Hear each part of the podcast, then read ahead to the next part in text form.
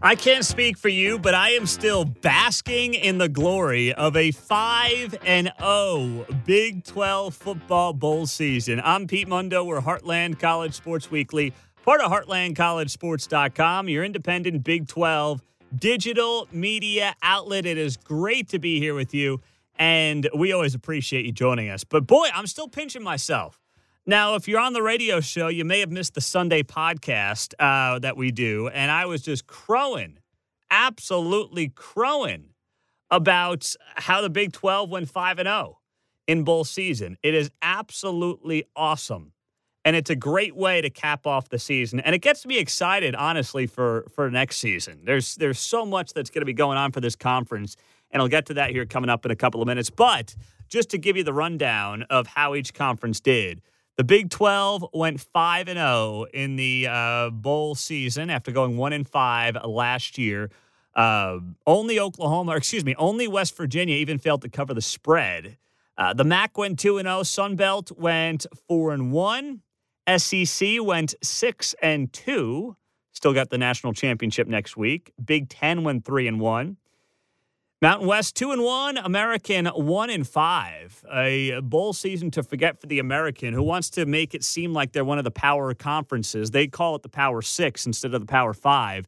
But that was always my problem with the American. Like Cincinnati, number seven in the country. I'm sorry, Cincinnati's not a top 10 team if they play in the Big 12.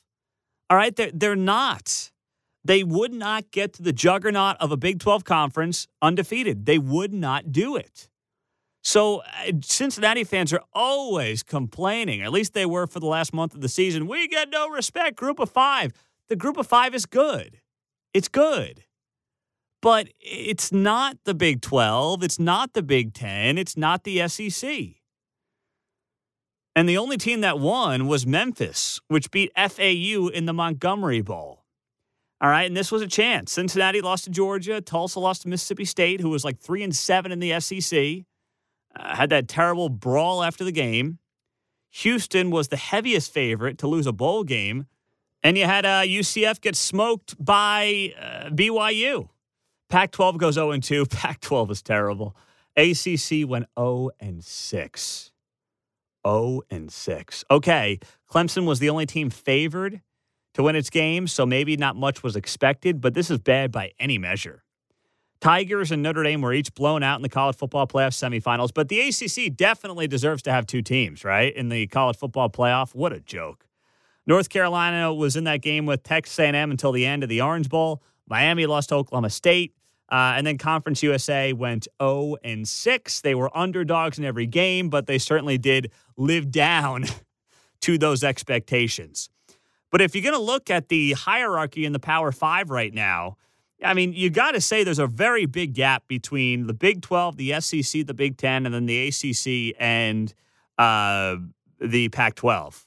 Uh, th- there is. Yes, Clemson is great. I don't think Notre Dame is all that good. Or let's put it this way they're probably a top 15 team. They are not a top five team. I believe Oklahoma would have taken Notre Dame to the woodshed if those two teams had matched up in a game last week. Notre Dame gets by on its brand. Notre Dame gets by on uh, the fact that they beat Clemson without Trevor Lawrence, and for some reason that's a big deal, and we're supposed to jump for joy and be like, "Whoa, Notre Dame! Look at how impressive! Oh, the Irish! Oh, the mighty fighting Irish!" Stop. Notre Dame has been an overrated program for decades, but they got the Golden Domes, and the TV networks like them, and that's what that comes down to. And they'll go back to being independent, right? They're not going to be playing in the ACC title game anytime soon again. They'll go back to being independent. We'll overrate them, and that'll be life. Danny Kanell, uh, who used to be what? Danny Kanell used to be ESPN, right? I think he's doing some stuff for Sirius XM right now. But Danny Kanell put it very well when he said the conference champion of the best conference in college football throughout bowl season was left out of the playoffs. College football is broken. Absolutely right. He is absolutely right. And who is he talking about? The Big 12. Big 12 has the best bowl season and has no shot at winning a national championship. No shot whatsoever. Now, you can sit there and say, well, Oklahoma shouldn't have lost to Kansas State.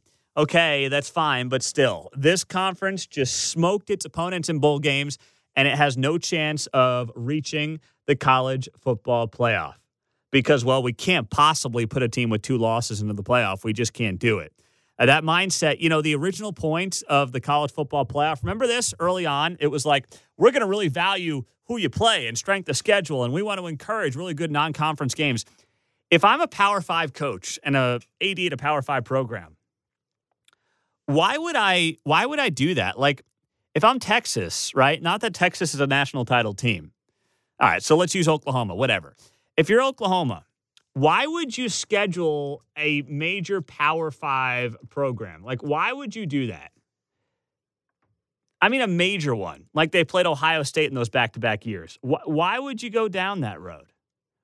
Like, yeah, it's really nice to win the game, but it doesn't really prove anything.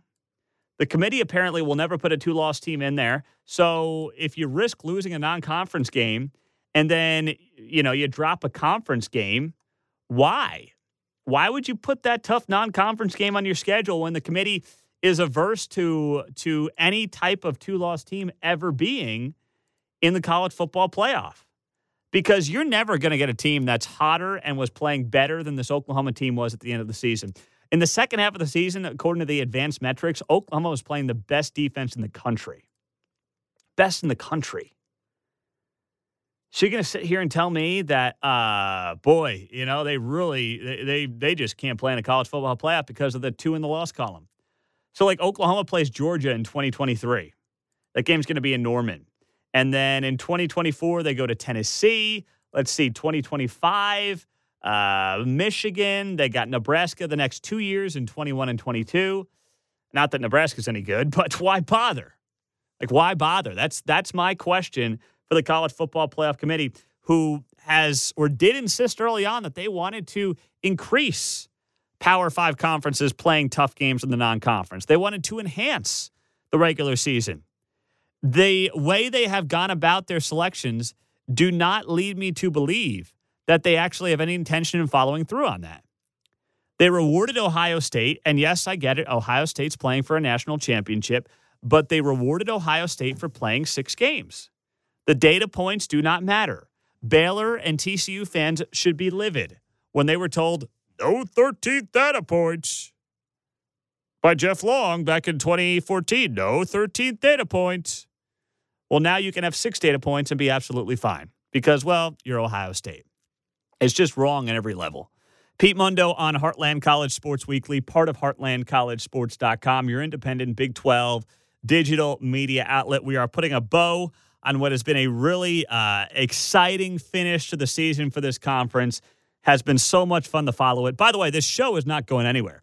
Whether you're on radio or podcast, this show is not going anywhere.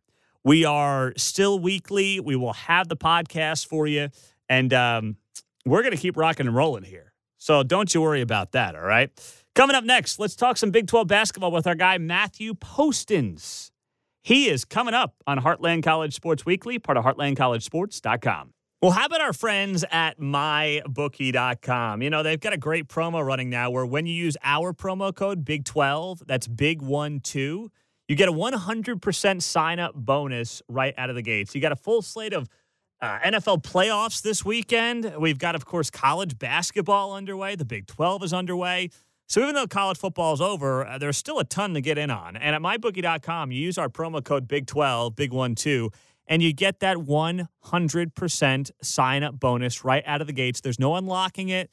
There's no like make five bets to get your uh, free play money. No, you just get it with our promo code Big 12, Big One Two. Six NFL games this weekend. You don't want to miss it.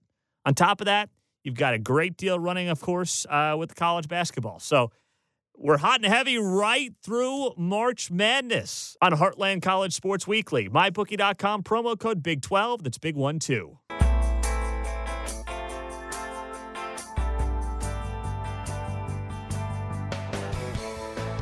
Well, the Big 12 basketball season is, of course, in full swing, and our Big 12 basketball insider, the best Big 12 basketball insider, is Matthew Postins, and he joins us on Heartland College Sports Weekly, part of heartlandcollegesports.com, your independent Big 12 digital media outlet. Well, Matthew, since we spoke last week, Texas went on the road and they got that win in Lawrence that has uh, really eluded them for quite some time. And it wasn't just any win, it was a dominant win.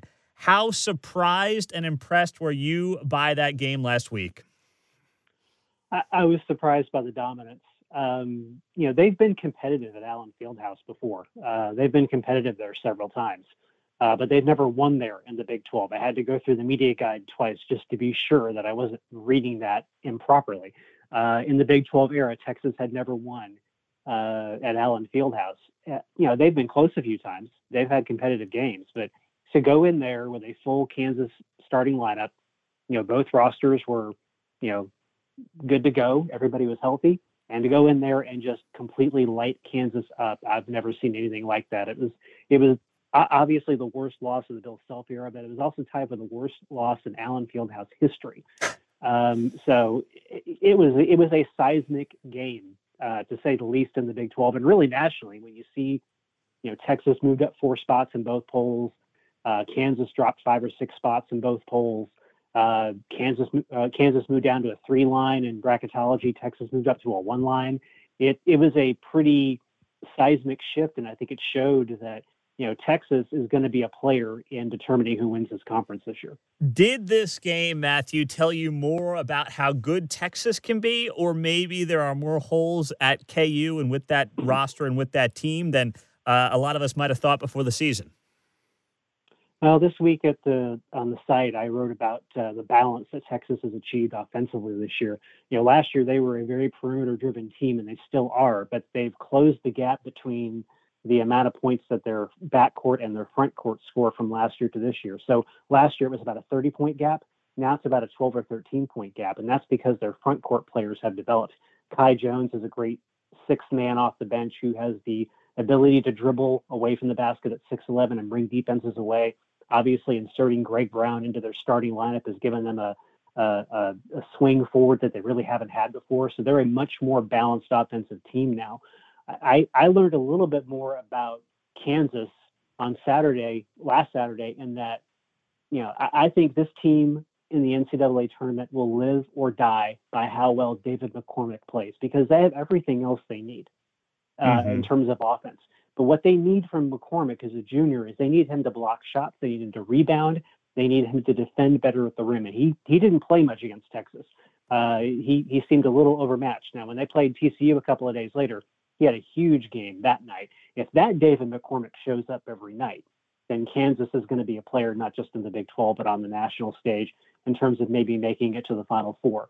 But to me, he's their X factor because they have everything else they need from an offensive standpoint and a defensive standpoint but they need somebody inside that can at least give them, you know, some semblance of what Udoka Azubuike gave them last year. And McCormack is really their only option.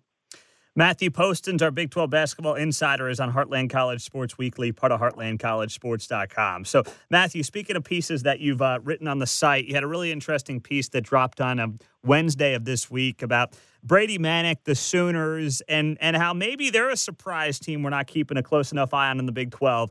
Uh, who who is that? I mean, we know the big two or three. We know Baylor, Texas, Kansas. You want to throw in West Virginia. Uh, who's who's more likely to be that surprise team? Is it uh, TCU? Is it Oklahoma? Is it Oklahoma State?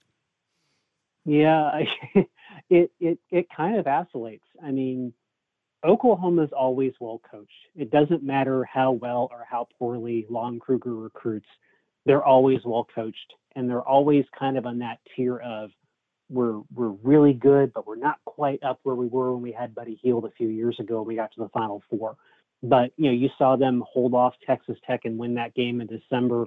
Uh, they beat West Virginia at home last weekend.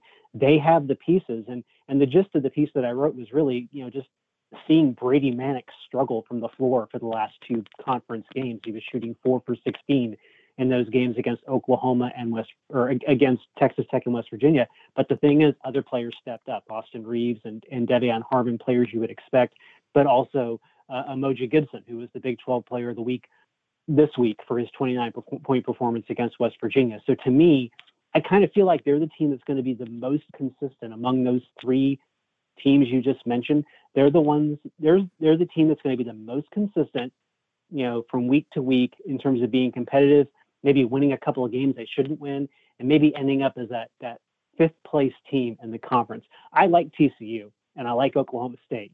Uh, the thing about Oklahoma State right now is that they've they've played four conference games. Uh, in their first four conference games, they've lost three of them, and they've lost them by small margins. They blew that big lead to West Virginia. They're a young team, and they still have some growing up to do. Oklahoma is a much more mature team. They've got a lot of seniors, a lot of juniors, a lot of guys who have been there before. Uh, that's what's going to keep them in the hunt to be maybe that fifth place team in the conference. Matthew, as you look at a team that uh, that you know is just a couple of years removed from a national championship game, that's uh, Texas Tech.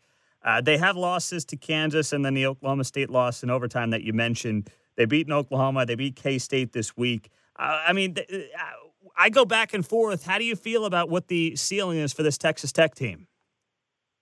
I, I still feel like they're. I, I feel like they're a top 25 team, and that's how they're ranked right now. I think one thing I see Chris Beard doing is he's trying to he's trying to figure out how the chemistry works between the starting lineup and the bench. You know, in December when Kyler uh, Edwards didn't score a point against Kansas, he moved Edwards to the bench and he he kind of flipped um, uh, Burton into the starting lineup. Now, when they played Kansas State, he flipped that back. He put Edwards back in the starting lineup and put Burton back in the bench. He also flipped Terrence Shannon Jr. to the bench and moved Micah Peavy back into the starting lineup. And that move really agreed with Terrence Shannon against uh, Kansas State. He had 22 points that night. I think he's still trying to figure out who those seven, eight, nine guys are that are going to be the ones he's going to want to lean on every night and how to how to work that chemistry in terms of the starting five and those three or four guys that'll come off the bench. But I'll say this, just looking at them this year at this time and looking at that team last year at that time where he, he also had to do a lot of you know, quote unquote chemistry experiments. I feel like the team this year is much further ahead of last year's team because they have more talent on the perimeter. They've got a better inside presence with Marcus Santos Silva, and there just seems to be a, a real stubbornness to this team in terms of them not being out of any game they play. Mm-hmm. Matthew uh, Baylor, we haven't even talked about the number two team in the country yet, and uh, they've yeah, had a lot. Of, right. they've had a lot of games postponed or, or canceled due to COVID-related issues. So they've only got two conference games under their belt, I believe it is. Uh, K State a big win, and then Iowa State last week. And the Cyclones they hung with them there, Matthew, for a team that's you know in a rebuild. Uh, they hung in there with the number two team in the country. Was that more about Iowa State, or is is Baylor a team that could get picked off more than we think the next couple of months? Well, I, I, think that's probably more about Iowa State than Baylor. And and let's be let's understand right after that Baylor game, Iowa State went to Texas and and, and pushed the Longhorns uh, to the final couple of minutes of that game. So they're a really uh, they're a really uh, feisty uh, team, even though they're trying to work through some issues. But you know, with Baylor, they're at that point of the season now where everybody knows they're one of the best teams in the country. You've got a Player of the Year candidate in Jared Butler. Uh, they've worked out their chemistry issues. They know who their seven or eight, nine guys are that are going to, you know, play time for them. And now they have, they're the team with the bullseye. They're going to get everybody's best game every single night. And that's what you saw from Iowa State. It was a road game. It was after Baylor played two games in 24 hours because they scheduled a couple of Happy Meal games in that midweek before that game against Iowa State. So now they're back into the rhythm of conference play, and I, I, they're not going to go through conference play undefeated. The conference is too good. They're going to have a couple of games where they lose, but um, they're always going to be among those top teams in the country because there's no team to me that has a better quintet of guards in the country than this team.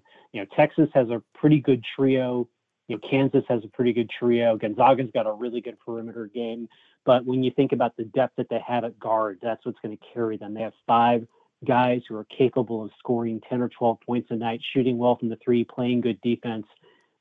There's no other team in, in the country that I think can compete with that level of play at the guard position.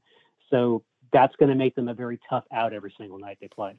Matthew, I'm just thinking about this conference right now, top to bottom, and I think about the fact that you know Oklahoma State probably has what a top five, maybe a top three draft pick in Cade Cunningham, a ton of young talent, and they may not even come close to finishing in the top half of the conference. I mean, what does that tell you about how how stacked uh, and, and, deep this conference is this year?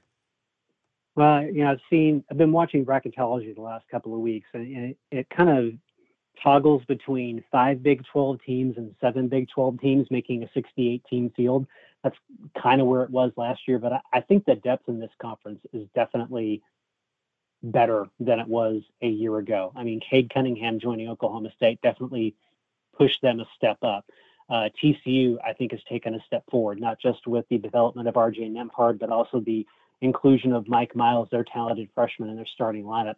Uh, Iowa State and Kansas State are teams that are obviously rebuilding because they lost a lot of transfers after last season.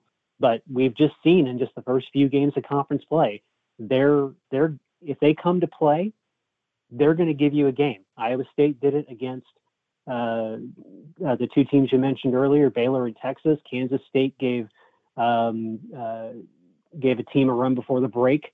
Uh, it's this is the way this conference is, and that's why it's one of the best conferences in the country. The only conference that I think is comparable to it right now is the Big Ten. I don't think the ACC is as deep. I don't think the SEC is as deep. Uh, the Big Ten and the Big 12 to me are the two conferences that are probably going to produce the most NCAA tournament teams and probably produce the most Final Four teams this year. Yeah, that's uh, that's a really good point. Pete Mundo, Heartland College Sports Weekly, part of HeartlandCollegeSports.com, your independent Big 12 digital media outlet. Every week we talk to him. It's always one of the best parts of basketball season. That is getting the weekly insights of Matthew Postins here on the show. Matthew, always great to talk to you. We will do it again uh, next week here on the show. Thanks for being here. Okay, thanks, Pete. Always great to get the insights of Matthew Postins on Heartland College Sports Weekly, part of HeartlandCollegeSports.com. He's the man. This guy knows the Big 12 better than anybody. All right. Uh, take my word for it. He does. Coming up, I got to get into and lay into a college football coach in another conference. We'll do it coming up next.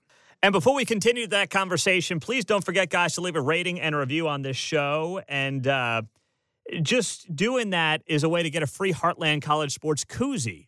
Leave me a rating and a review on the podcast, and then send me a screenshot of your rating and review to Pete Mundo, M U N D O, at heartlandcollegesports.com. It's a really great way to help this podcast grow, help the show grow, and that's why we're giving you a koozie in return. So please do that and also hop on our message boards. It's a free Big 12 community. We want to get you in the conversation at heartlandcollegesports.com.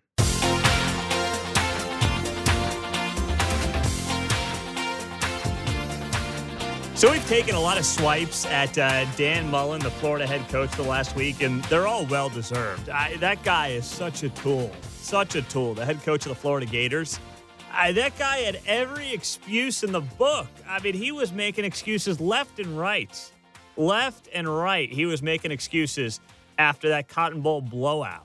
But man, I, I, how does Pro Football Focus make him their coach of the year? Pete Mundo here. Heartland College Sports Weekly is the show. HeartlandCollegeSports.com is the site. Always great to have you on board and appreciate you joining us here.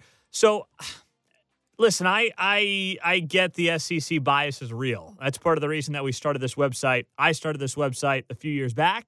It's one of the reasons that um, eh, I, I just said we got to do something here for the Big 12. The Big 12 gets no respect. Where's Rodney Dangerfield when I need him?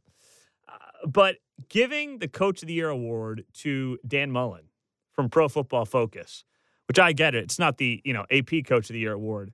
But first off, how do you overlook Matt Campbell? I mean, seriously, how do you overlook Matt Campbell at Iowa State? And secondly, I mean, the way Dan Mullen acted after that Cotton Bowl game should be disqualifying.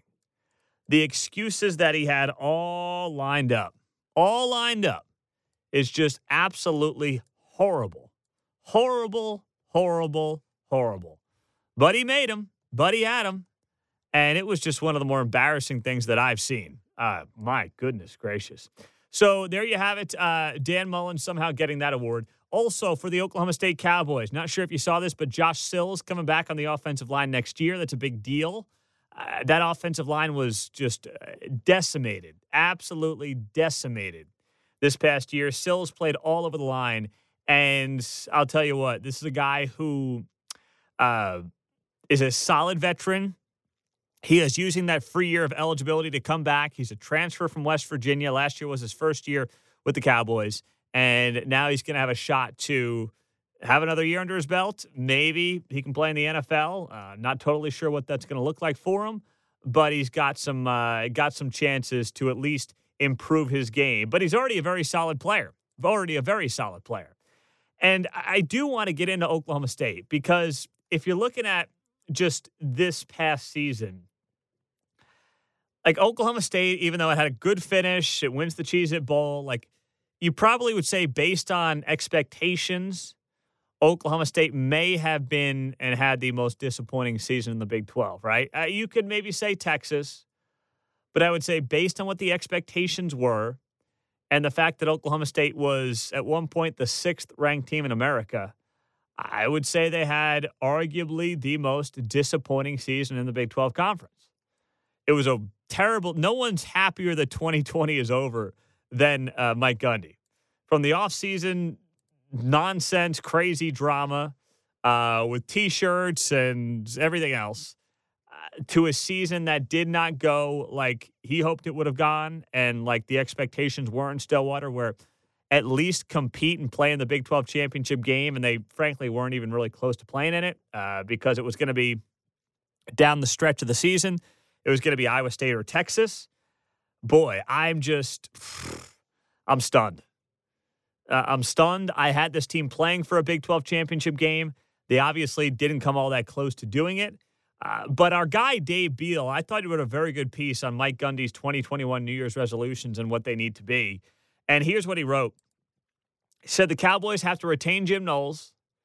No doubt about it. The guy that, that the job that this guy did on defense for Oklahoma State was so impressive. So impressive. I mean, if this was not this defense on this team, like if this was the defense from five years ago, Oklahoma State would have been lucky to go 500 because the offense actually was what held them back this year. The offense was not uh, up to snuff by Oklahoma State standards. It just it wasn't.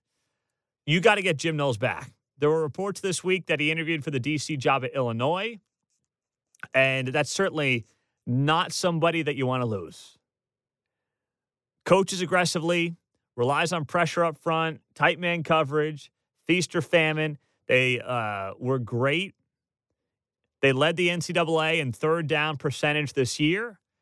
Uh, so it was very, very impressive for that side of the ball. They can't lose this guy because he's the real deal. He's got it figured out. He's got it going in Stillwater. Don't want to lose him. Number two, spending more time with players. Uh, that was obviously a criticism of Gundy before the season unleashing Kasey Dunn. He's the offensive coordinator. So uh, basically, the case that Dave, Meal, Dave Beal is making for us is that uh, Gundy's conservative fingerprints were all over the offense this year. I think that's true, but I, I also believe that they may not have the talent at quarterback, at least in terms of throwing the ball, that they've had in recent years. Mason Rudolph, going back to Brandon Weeden, um, yeah, that's that's just the guys that they've had. And I don't know if Spencer Sanders can be that guy in terms of his ability to get the ball down the field. I, I genuinely don't know if he can be that guy. And last but not least, Gundy should just be absent, right? Be absent from the newspaper headlines, absent from ESPN segments, absent from local sports talk radio. Uh, he's a great promoter. He's quirky, he's charming, he's funny, he's interesting, but maybe just using this offseason to be not be quiet actually but just kind of hang low and uh, keep the focus on football and look to 2020 that would seem to me to make the most amount of sense uh, for mike gundy as we gear up for what's going to be a, a very interesting offseason not going anywhere nothing's changing but it's going to be a very very interesting offseason and and we're going to talk about all of it this show is not going anywhere we are going to continue to do this every single week on the radio and on the podcast. So wherever you get it, we're going to keep coming with you here. Off-season football storylines. Heck, I think we probably are like eight weeks away from spring ball or spring camp starting for some of these teams. Right, early March. I can't believe it, but that's going to be right around the corner. So uh, these these weeks fly by. We'll do a lot of basketball with our guy Matthew Postins. So don't you worry. We're going to have you covered on Heartland College Sports Weekly, part of heartlandcollegesports.com, your independent Big 12 digital media outlet. It's great to be here with you on another great, another busy week. Don't want to use great back to back, all right? But another busy week You guys enjoy it, and don't forget about our friends at mybookie.com. The promo code Big12, Big One Two, gets you a hundred percent sign up bonus, free play money right out of the gates, and leave that rating and review before you close out, please. It helps us so much. And send me a screenshot of your rating and review to Pete Mundo, M U N D O, at heartlandcollegesports.com, and we'll get you that free Heartland College Sports koozie. Have a great week, guys. We'll talk to you next week.